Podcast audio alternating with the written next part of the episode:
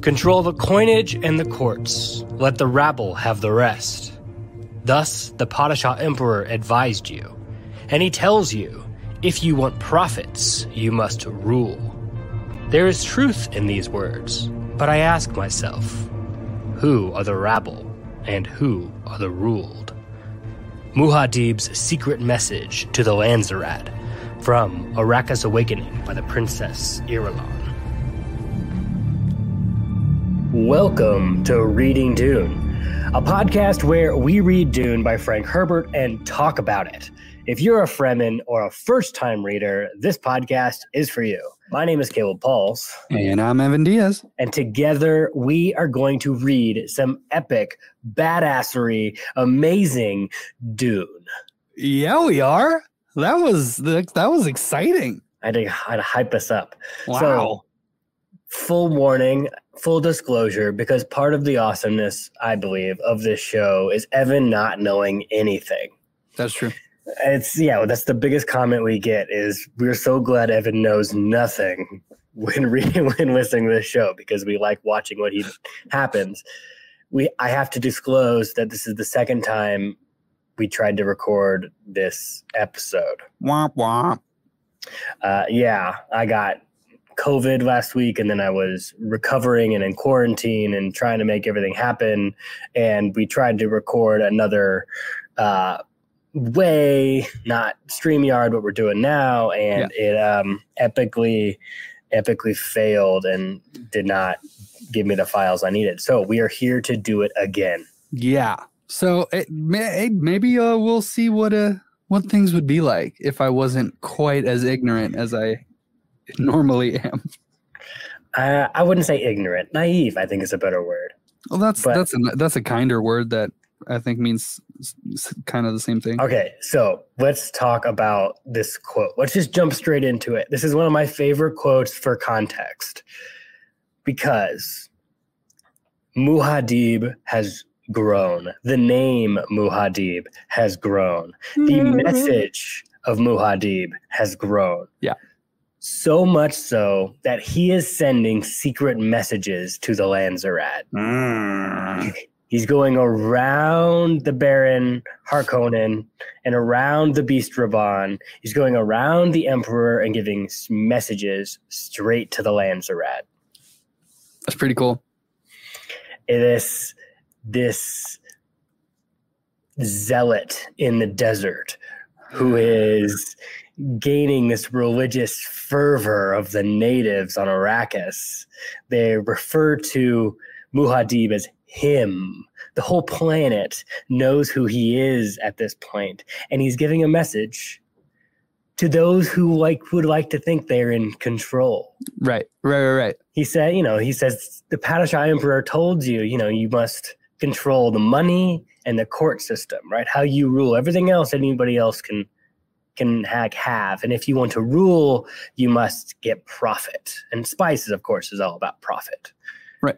But the question is now to these other people who are ruling, are you are you the ruled? Are you the rabble? Who are you really? Where is the real power in the universe? Right. I mean, it, it's it it goes back to even like what how his dad was starting to look at things, like how Duke Leto was starting to look at things. So he was like low key, like, what is the point of any of this? Like, why is any of this happening this way? Maybe we can change it. Maybe if we, and that's where his whole plan sprouted from, right? It was like, maybe if we can do X, Y, and Z, you know, turn Arrakis into a like a, a lush planet and train the already hardened Fremen to be on our side. We could blah blah blah, right? Um, and Paul Paul is just doing the same thing. He's still he's still kind of following that same line, or at least it seems like it. Um, and he's turning the whole system on its head, and he's saying like, guys, are you not seeing this? Like, this is what he's telling you, but like, are you being ruled? Or you you know like he's he's he's planting the seed into these people in the seats of power. It's like this big. You're right. So now that seed has been planted that like is the Padishah Emperor actually looking out for your best interests? Or Mm. maybe it would be somebody else who would be better. Dun dun dun. I don't know. I don't know. You think about it. You think about it. Let me know. We can, uh, you know, let me know. And we know that the Baron knows about Muad'Dib, right? His name has slowly been spreading across the Imperium, this mythological messiah figure. Yes. And, and so in this chapter, we're um, not going to see Paul at all. this, we have, it is ladies' night. Ladies' night. Ladies' night on Arrakis.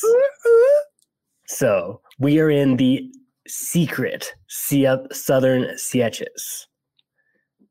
And we meet, we encounter Lady Jessica, who is now Reverend Mother of the Fremen Jessica. Mm. She's sitting in her resting chamber, catching a moment of stillness in between her night classes. So, evidently, as part of the Reverend Mother, part of your duties is to help teach the, the people in the Sietch, probably the little ones to the older ones, tell them the stories. No one knows the stories of the Fremen better than the Reverend Mothers. They've lived it Right. they can they can tell them what it's like right so she has she's doing these classes but in between she's resting in her chambers probably sitting on the on the ground on a little pillow doing like a little meditation but she can't stop thinking about paul and how paul is probably undergoing his sandriding test right Ooh. now Right. Which is where we left him last time. The worm was like approaching, right? dun dun dun dun dun dun dun dun dun, dun. Ah, and so, now Jess, and Jessica's thinking about it and all the things that could possibly happen because of all this. And but she knows that they don't want her to know that he's going through this test, even though but she's putting the pieces together. And Chani's not there. Obvious sign. So she's thinking about it. And she's looking around her room now, and her room isn't as big as her chambers in Sietch Tabr, but it's still luxurious for Fremen standards, right? Thick rugs on the floor, cushions everywhere, low coffee table, not to be ignored. And they have multicolored hangings on the walls. And the room, the room had a slight Fremen stench to it. That smell of body odor and sweat. Of I poop my pants on a regular basis. And that's just how it works. Gross. No, but now that stench, uh, when she smells it, it, it gives a sense of like this added security. Right. There, there's nowhere else in the Imperium that she is more safe than in a Fremen Sietch. Nobody can touch her. Right. And kind of nobody is trying to. Like nobody's trying to pull a sneaky on the Reverend Mother. So of course she feels safe, you know? It's just a different culture altogether. There's no poison and poison snoopers and assassins and all that crap. It's like everything's for the good of the tribe. And everyone thinks she's dead. No Right. one knows she's alive. So she's like got this double safeness that she's living in there now. But Jessica knows that she could never quite overcome the sense of alienness that living with the Fremen provides, right? The wall hangings, the carpets, they all tried to conceal the harshness of this place. But somehow her heart will never fully embrace it. She knows that once this is all over, once Paul is put back into power, she's out. She's gonna go back to Caladan. She's gonna go hang out with the Bene Gesserit, Rever- other Reverend Mothers, and tell them everything was gonna happen. Like she has an exit plan. She's Oh. not staying. I didn't even I didn't think about that. Yes, this is just a safe haven for right now. In her mind, Gotcha. she's leaving. She's going back to Lush Caladan and gonna go grieve her Leto when she needs to. But that's yeah. Okay. Seems unlikely, but sure. In her mind. That's what that's what's happening. Because isn't So- it wasn't didn't somebody say you you can't just like up and leave Arrakis because of all the spice. So Right. If you so- just leave, you'll have withdrawals and get all. Uh. Yeah, so Paul said that in the in in the chapter where he was in the in the tent with Jessica and he goes crazy. He's like, one does not just leave Arrakis, right? You get addicted to the spice and the spices and everything. You even mentioned like the cinnamonness is in everything. Right. And there's only maybe two people groups that could supply the amount of spice to survive. And that'd be the guild, right? The spaceships, they need spice. They're gonna have a bunch and the Bene Gesserit need the spice. So she would, she's fine. She could go to where she needs to go and get out because the BGs will take care of her. Okay. That's good to see. We didn't even talk about this the last time we did this episode. this is so interesting. Alex says from the live stream because we're now streaming live, so you can comment and whatnot. Says Evan with his Dune book in his in his on his head is such a vibe, and it's so true. It's just so pretty. If you're watching on YouTube, this is what you get to see and be with and participate. Okay, so Jessica could hear the drumming from outside her room. It was for a birth celebration. A baby was coming. And she knew eventually, being the Reverend Mother, that the baby would be brought to her for her blessing. She'll get to gaze into that blue on blue eyed cherub little face and bless it. But she also knew there would be somebody else at this birth celebration. Her daughter, Alia, who's now two years old, is going to be old. at this celebration. So, Evan, break it down. What do we know about Alia so far? Uh, she was she's weird because she was changed by the water of life ceremony when she was yet a wee embryo, right? Yeah. Um, we read that chapter and like the consciousness of the old Reverend Mother and all that stuff that happened there. So there's something weird about Alia. And we were told, I think Paul told us from his prescient, you know, his like future future stuff that she was gonna be weird. Like there there was something strange about her that made people uncomfortable. So like we already know before we ever meet her that there's something super weird happening about Alia. Right? Yes. That's what we know at this point. We at right now, yeah. So Alia is at this birth ceremony, and we know that Jessica has probably sent her there and knows where she is. But Jessica cannot stop thinking about Paul and all of the dangers that he's facing. She's just also stuck in her head what's going to happen next, and she thinks in this moment she should call out for you. You know would be really good at this moment? Coffee. Some nice spice coffee. I mean, to be honest, any moment would be good with some spice coffee. Same, same. That's like me most of the day, every day. you know, be good right now? Some coffee. And right in that moment, the uh, curtains part and a hand pops through with a cup of spice coffee. Which is so sick. The hand puts the cup on the table and then disappears. So there's a coffee table there for a reason, there to hold coffee. Amen. And from the cup arose the cinnamon aroma of the spice coffee. And Jessica then notes how, like, just how weird that was, how organic almost. She had the thought, and the coffee appeared. It's almost like the sietch was a is a single organism working in conjunction with every part. And she thinks this has to do with the high concentration of spice in their diet. So right, so you have the the spice orgies, right, where they can share consciousness with e- with each other. Right. There's that, but like on another level, like the whole.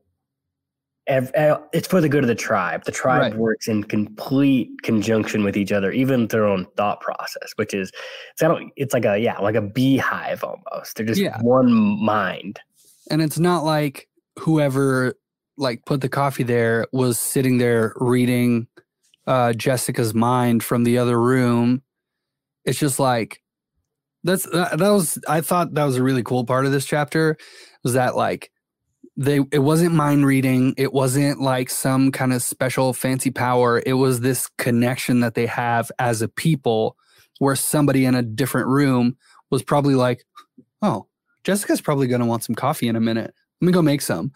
And they went and made some and then she had the thought man i could really use some coffee right now. And by the time she had that thought it was already done and they were putting it on the table.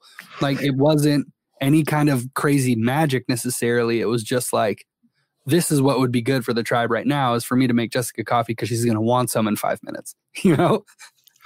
Right. And the coffee is a, is a uh, token of appreciation from the birth celebration. So it's like all part of the ritualistic thing that's happening right. that she's just included into it. Just weird how it works like that. Okay. Now stop. We're going to put a pin in this. Okay. And I, I don't want to talk about spice coffee. Yes. Okay. We did miss this the first time we recorded this. I'm ready. I'm ready. Think about it. okay.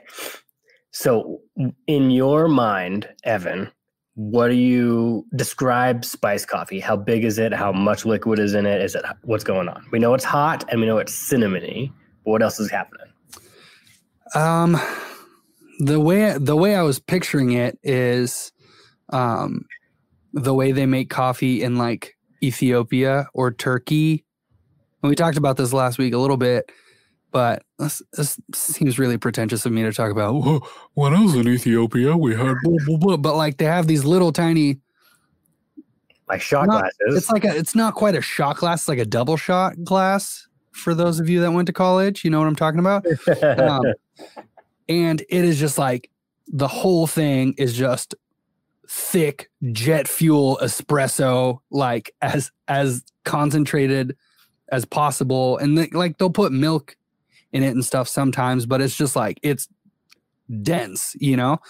And so that's kind of what I've been picturing like a little tiny double shot glass or like a little baby teacup kind of thing, but with like really thick, really spicy, cinnamony black coffee. That's what I've been picturing. So, yeah, that is perfect. So the question I think someone posed in the Discord was like, how does where does it come from? Like we know that the Fremen have their still suits and they have their their re- reclaimed moisture. So this addition of drinking a liquid, a hot liquid at that, is a super luxury. So just right. how like the women wear their water in rings is like jewelry right? Because water is wealth. You could then use some of your wealth to pay to have the coffee. Um, and they're probably not going to be drinking a lot of water as is. And you're just put so you're putting that back into your body. Yeah. And I just thought it's that was it. Quite wasted. Right. Even though you're like heating it up and it's evaporating or whatever. Um, but it is it's not like a cup of joe you, you go down to Dunkies and get a small coffee it's like a it's like a a very special thing that they take very seriously. It seems like. And even like, okay, so remember when Paul killed Jameis, right? Because we are a friend of Jameis, and in, and in him, his getting his belongings, along with getting uh, Jameis's wife and two sons, he also got a, a, a coffee token. So everybody has their own coffee token. That I thought he got a coffee business. No, James's, James's coffee business. No, I think I think it was just a coffee token. So you go and you like mm-hmm. put like everyone has their own token to go get coffee in a certain way. I don't I don't I wish somebody could explain the economics of spice coffee. And if you can, email us at readingdune@gmail.com and we'd love to learn more. We're big learners here, and if there's there's more to this universe. I know there is. Yeah. And there's smarter people than us out there. One hundred percent. Who might listen to our podcast and just scoff the whole time? peasants. They know nothing of these matters. Welcome to Reading Dune, the peasant podcast for those who just want to consume the story. We're like the average Joes of Dune fandom. That's what we're. I'm here for it. Helping people get involved. All right, so Jessica takes a sip of her coffee and she thinks this is the only place in the Imperium where I don't have to worry about poison, right? This is the only only place. This is so rare. This this idea of security is just again established. And again, thinking about Paul. And she's thinking about how much of her life now is just waiting. Waiting for things to happen. They've been here about two years, she thinks, and odds are they're going to be there twice as long before they like even approach to wrestle Arrakis from the Harkonnens and Beast Rabban. So she's estimating in her time frame, they've been here about two years, and there'll be two more before they'll they'll attack. So that at least, at least before they gather up strength and everything else to wait. actually take planet back. Wait, wait, wait, wait, wait. Did she say? I thought she said at least twice as long. So and that'd be four more years. And at least twice that number. Oh yeah, okay, we can do that. At least, yeah. So she's they're they're gonna wait around a while. She's like prepping herself. Like I don't get to go back home for this. Like she's like prepping herself. Like when do I get to leave? Okay, four more years. We got this. It'll be great. See, I'm smart. Yeah, I know stuff. You're yeah, you're you're real smart. Next chapter, I might not know anything, so I'm just taking advantage of this opportunity. It says this is what we get when Evan has read the chapter twice. Dun, dun, dun. All right. So Jessica then hears Hara's voice from outside the curtains. Reverend Mother, she says. Now, Evan, who is Hara? Hara is uh, Paul's inherited wife question mark? Not really wife. She's more like his his the uh, property. Slave? Is that a weird is that the word? Uh, I servant I think, I think slave is harsh you know because he's like he's like in charge of her but i don't feel like she's enslaved you know? Right. Um she's uh one of Paul's women. That doesn't sound better either. I don't, no. I don't know how to say it. Yes. Okay. Yeah. Um, we know that when Paul beat Jameis, he won everything of Jameis's, including his wife and kids. The kids are always his responsibility, but Hara, he could take it as, as a servant or as a lover, as in the wife like station. Right. And he had a certain amount of time to make that choice. Um, because if he did not make if he did not choose her for a wife in that amount of time she would then go free and is free to do something else. So there's a limited window where she is in the in paul's household. Um and there's nothing sexual going on with them. It's because paul is still deeply in love with Chani and th- he needs her. So right. there's there's no nothing happening there. All right. It's like a roommate that you own yeah, like an ant, maybe that just won't leave you alone. just like moved in one day and won't leave. Right? Just what's happening? All right. So Hara comes in, and behind her is Alia, a girl who's about maybe two years old, a little toddler, but she's walking with the elegance of a full grown woman. Oh, so cool. Seeing Alia, Jessica couldn't help but see the similarities between Alia and Paul at when Paul was that age. The wide, solemn eyes, the questing look, always looking, and the dark, hard hair and the firmness of the mouth. But Alia was different. There were subtle differences that unnerved most adults. Alia carried herself with a calmness and awareness far beyond her actual age.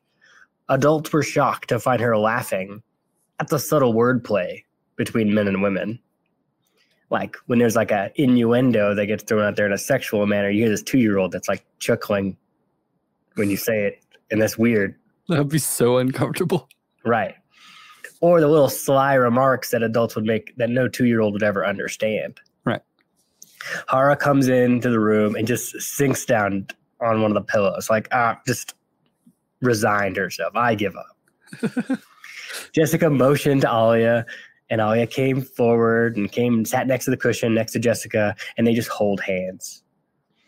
And in that moment where they hold hands, that connection is restored. That sense of mutual awareness that they had in the womb is then again restored when they're, they're touching physically.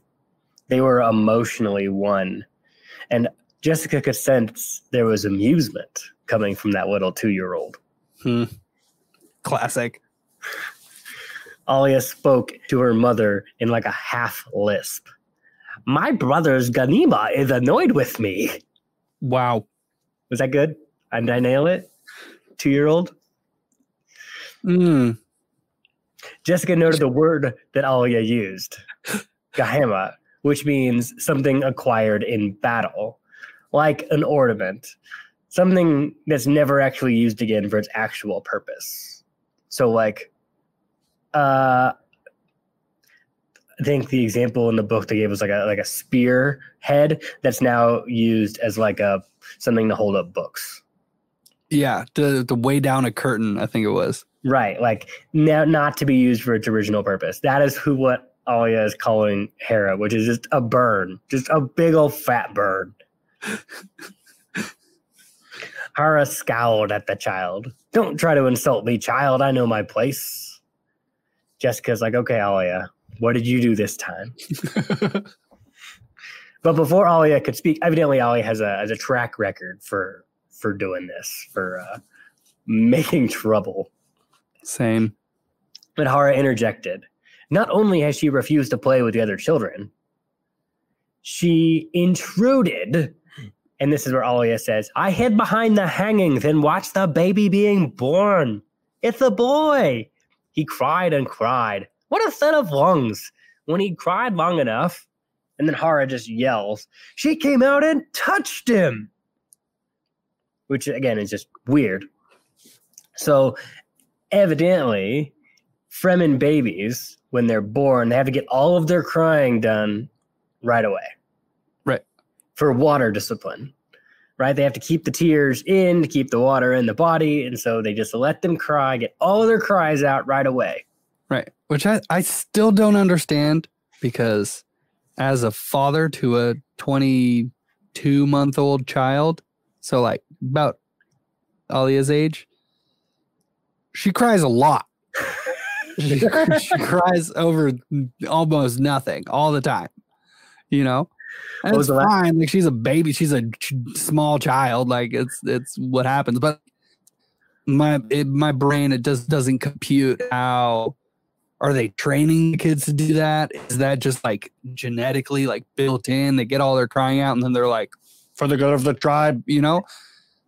Maybe a little bit of both. I like that Okay. though. So Alia says, He'd cried long enough. I just wanted to feel his spark, his life. That is all. And when he felt me, he didn't want to cry anymore. Alia Hara quickly rebutted. It just made more talk among the people. The baby is healthy as any baby could be, and Alia didn't hurt him. They just and they didn't mind her touching him. It was just, it's just, as where Jessica says, it was the strangeness of my daughter. Is that it? The way she speaks things beyond her years that no child her age could know, things of the past. So evidently, what Alia did is, after she touched the baby, she said, "Oh look, it looks like so and so's son who was born on Belatagis. So before they got to Arrakis, even on the other planet, it's like, oh yeah, looks like that one.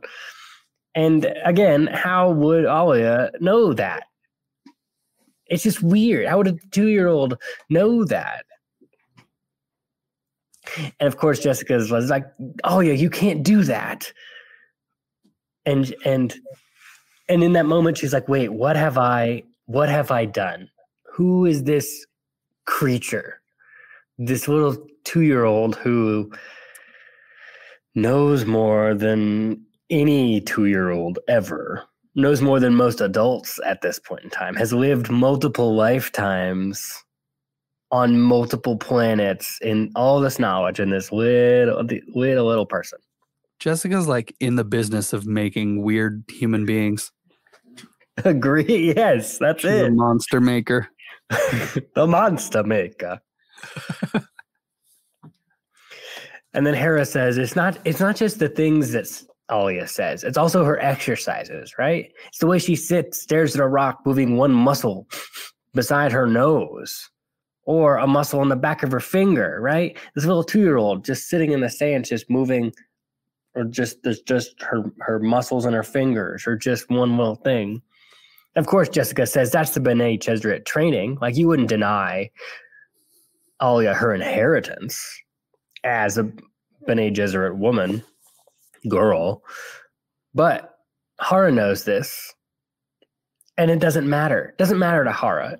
It, it's just weird for the people. The people just seem it's just weird and, and they don't understand what to do. Which is fair. Yes.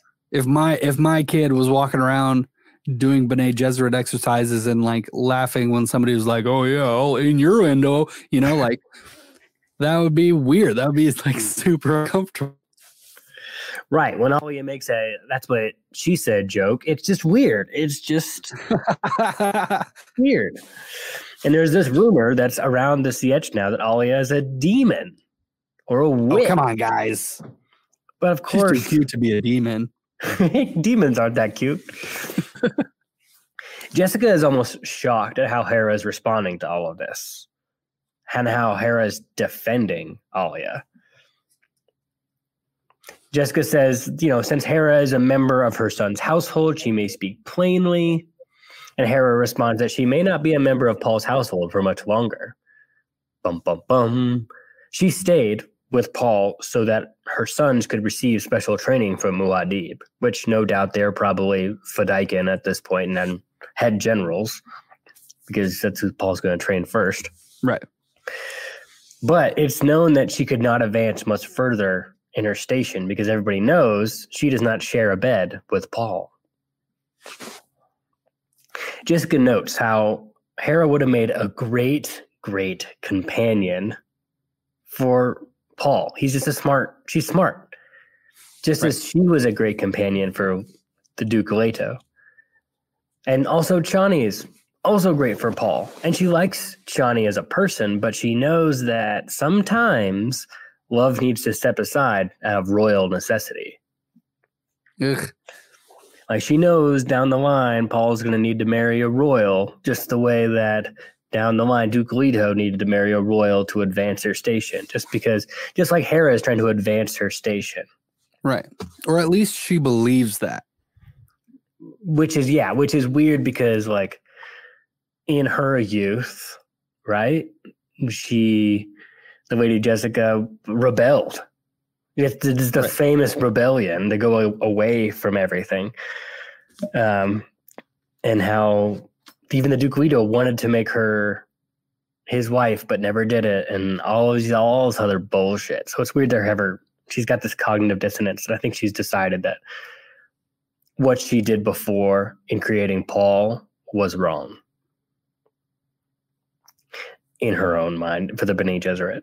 Yeah, but she I don't know. It's it's this whole thing with this chapter like Jessica seems to be going back to what she knows as opposed to like what Leto and Paul have both been acting on which is like turning the whole thing on its head. So like she's very worried about things that Leto and Paul are saying aren't going to matter for very much longer. You know? Yes, yes, we know that. It's almost like Jessica's allegiances have completely shifted. Hmm She's now serving the Bene Gesserit again, and her mind, like I think, as in becoming a Reverend Mother, she was like, "Oh, I get it now. I get what they're trying to do." Um, doesn't mean that they're right. It just means that she's understanding now what where they're coming from. So, okay, Hara says, "I think." She goes. She says, "You think I don't know what you the plan is for your son?" And Jessica's like, "I don't know what you're talking about." And Hara says, "You plan to unite the tribes under him." And Jessica's like, "Is that bad?" And Hara says, "I see danger for him, and Alia is part of that danger." Like Alia is going to cause trouble here. Alia nestles closer in to her mother. Everyone's looking at Hara, studying her. I've watched you two together, Hara said. The way you touch. And Alia is like my own flesh because she's my sister to the one who is my brother. I've watched over her. I've guarded her from the time she was a mere baby. I've seen many things about her. When has there been another baby who knew the water discipline so young? What other baby's first words to her nurse were, I love you, Hara? Freaky. So weird. It's freaky. Hara then just stares at Alia. Why do you think I accept her insults? There's no malice in them. Alia looks up at her mother. And this is where Alia says, We have made a mistake, mother. We need Hara now. Need Hara? Jessica asked herself, like, wait, what is she gonna help us with?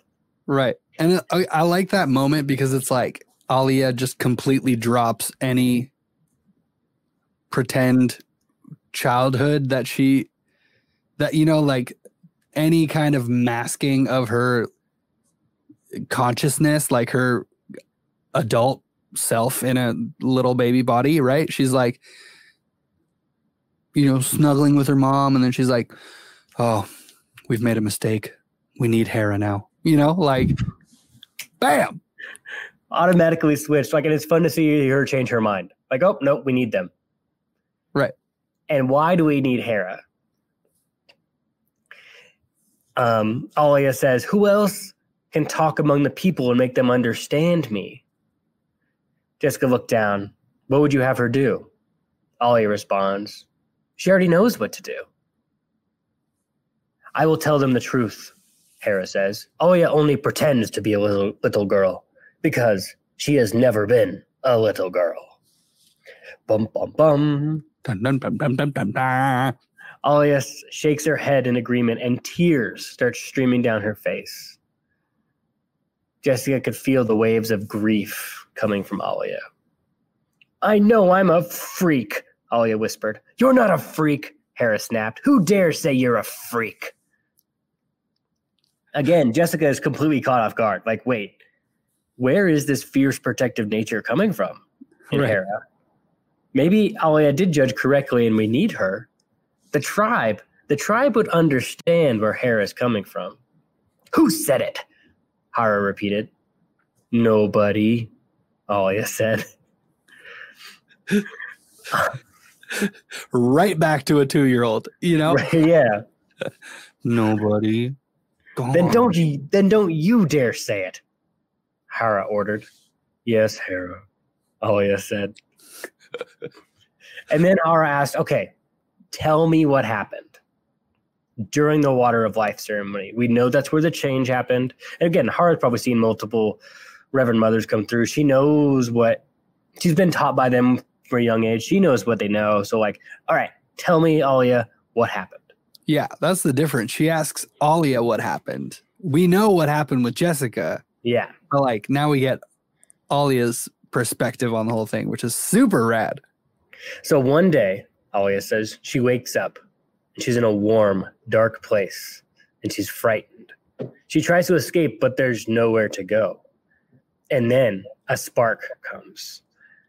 Alia says she could feel the spark's emotions, soothing, comforting, telling her everything's going to be all right. And that was Jessica, right? When Jessica was like, or the Reverend Mother was like, you need to tell the spark it's okay, right? And then of course Jessica repeats the litany against fear and nothing happens. So she like reaches out with her emotions. So that's that's the emotional thing that's happening there. She just made it sound so lame. she reaches out with her emotions. You know, that's like that comforting. Just like you know, you just think warm thoughts, think hugging thoughts to this person. Hara is just listening, wide eyed, focused on what's happening. This is crazy. right. And then Alia continued. When I felt safe and secure, another spark was with us. And then everything was happening at once. The other spark was the old Reverend Mother, and we were trading lives. I was with them, seeing everything.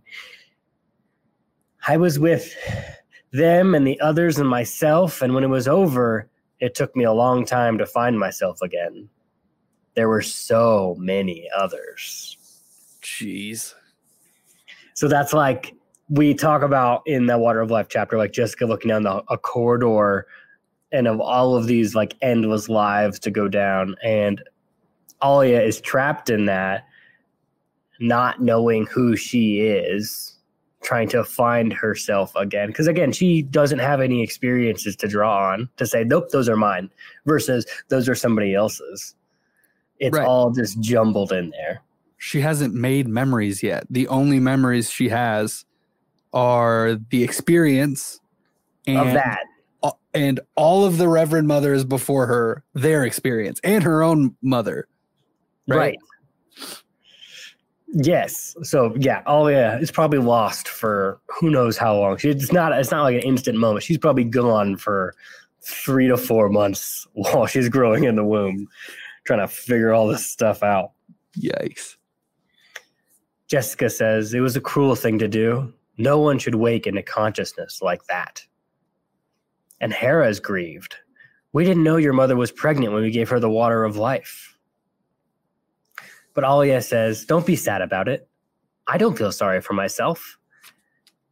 There should be a cause for happiness, Alia said. The tribe now has two reverend mothers.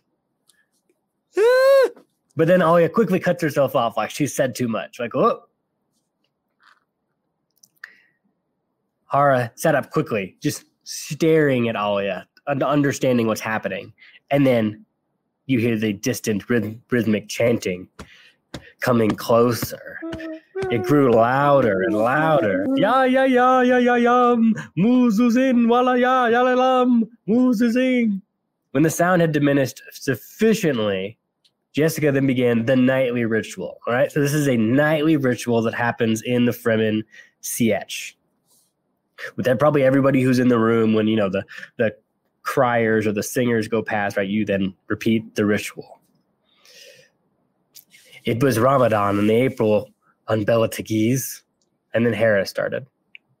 My family sat in their pool courtyard, courtyard in air bathed by moisture that arose from a spray of a fountain. There was peace in all the land. And then Alia did the next part. Life was full with happiness until the raiders came. and then Jessica. Blood ran cold at the scream of friends. And Jessica at this moment is like experiencing these memories again. Like she's back on Bela Tegeuse. It's like a flashback is happening where you you just see the people running and the smoke everywhere. And, Right. and odds are Alia is doing this exact same thing. Yes, which would be so weird for a two year old to. That's crazy, you know? And she's probably just she probably doesn't have to force it. Probably just slips in there naturally. Like, oh, we're in this memory now from this person on this lifetime in this Yeah. planet. Yeah, I remember that. The raiders came rushing at us with their knives dripping red from the lives of our men. And then there was silence. They remembered keeping their grief fresh. And then Hara uttered the ritual ending to the ceremony, giving a harshness to the words that Jessica had never heard in them before, which is saying something. Hara says, We will never forgive. We will never forget. So badass. So this is like when Paul talks about these people that have been primed for this moment. They are constantly reliving their grief. Constantly bringing it back up to the surface to give them motivation to kill Harkonnens, to kill anybody who would do any raiders that would come their way. It gives them that ferocity, that grief, just constantly li- living on the surface, which has got to be like hard Right. And it's it's every night that they're doing this. Yeah, every night. That's that's insane. That's you, pretty unhealthy, but like I mean effective. You know, They- your they goal will- is to be focused and enraged and full of like desire for revenge, that would work, but that's that's kind of messed up. So after that happens, that little that moment happens. Somebody else comes whoop, through the door, through the door hangings, and it's one of Stilgar's wives, Tharthar. Tharthar. Tharthar. We talked we talked for a minute last time about how to pronounce Tharthar. Tar- Tartar? Tharthar? I just went for it this time. I don't even know. Tharthar? Like, yeah, roll the tongues every time you say it. so of course, uh, Jessica says, What is? What's going on? And Tharthar says, There's word from the sand that Usul meets the Maker for his test today. Just confirming what Jessica was thinking in the beginning of the chapter. And the young men say he will not fail. He will be a sand rider by nightfall. The young men are branding for a razzia.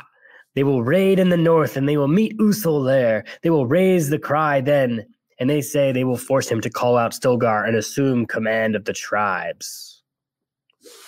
So, the young men who have been following Muad'Dib know that this is his moment. He's going to become fully Fremen now. Now is the time that he needs to challenge the, the leader so he can unite the tribes under him in the Fremen way.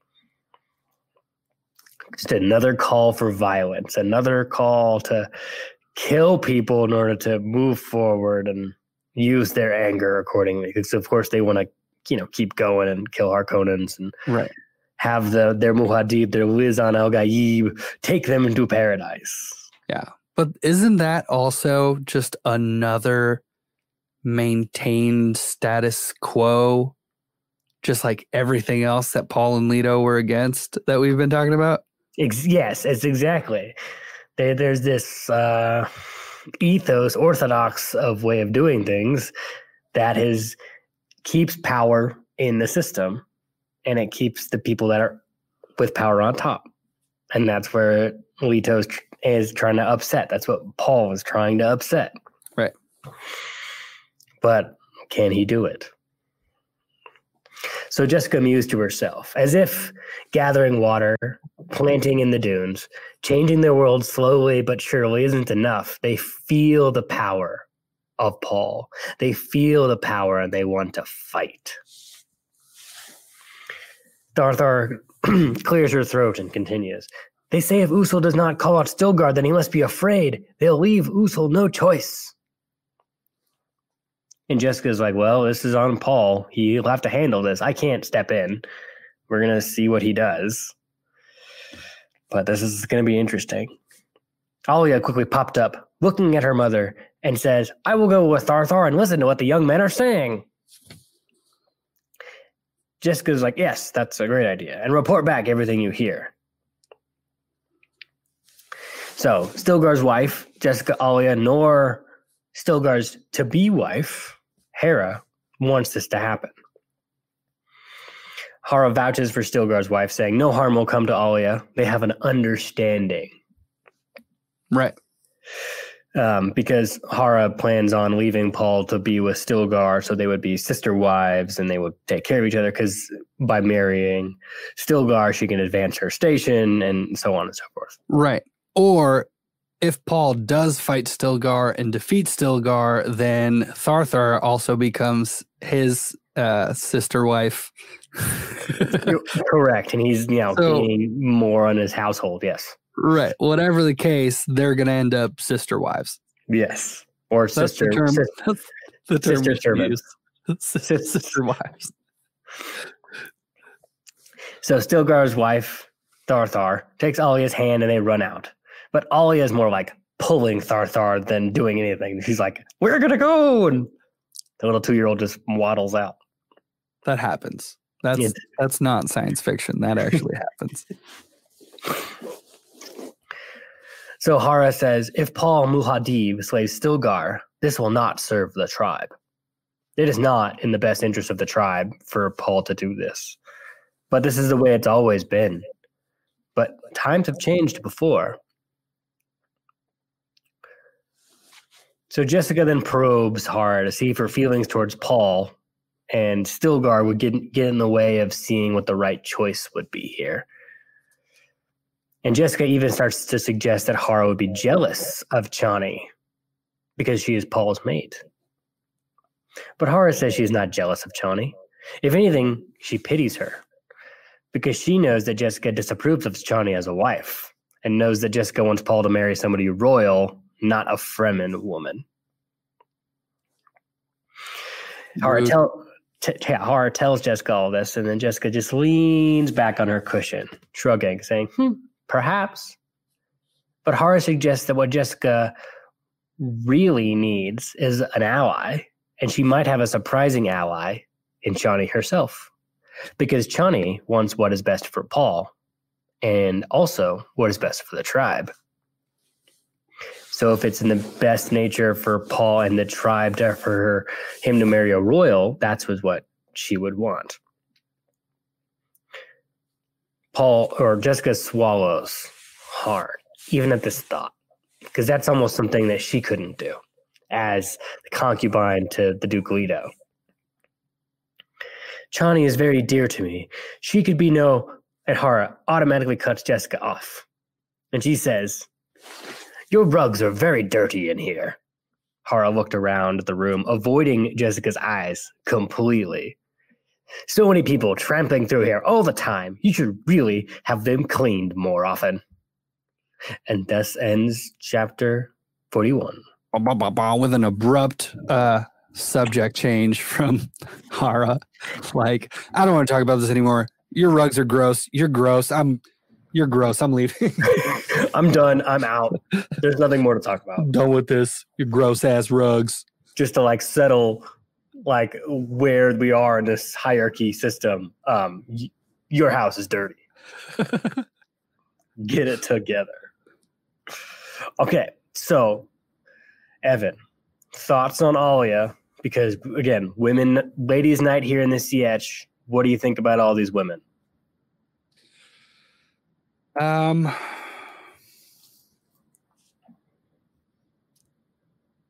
I don't know. It's. It, I don't think.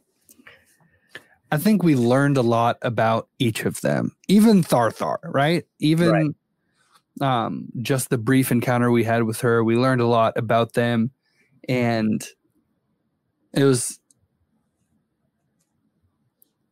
it was it was interesting to see, but also we're seeing how they all seem to still be under the impression that things are going to continue operating the the way they always have been Mm-hmm.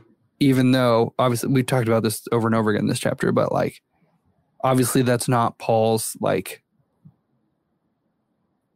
i don't know mission statement guiding principles his mission and vision statement for uh his muhadibness um so i don't know what that says i, I don't have a concise thesis statement for to answer your question Yeah, there's. I think Hara knows that things must change, and this is weird. I mean, I think Hara is like the. She's the steady force in this chapter of reason. Yeah. I mean, Alia is kind of all over the place emotionally still. Jessica is largely caught inside her head for most of this. Well, Um, Hara is like the anchor of reality in this moment, right?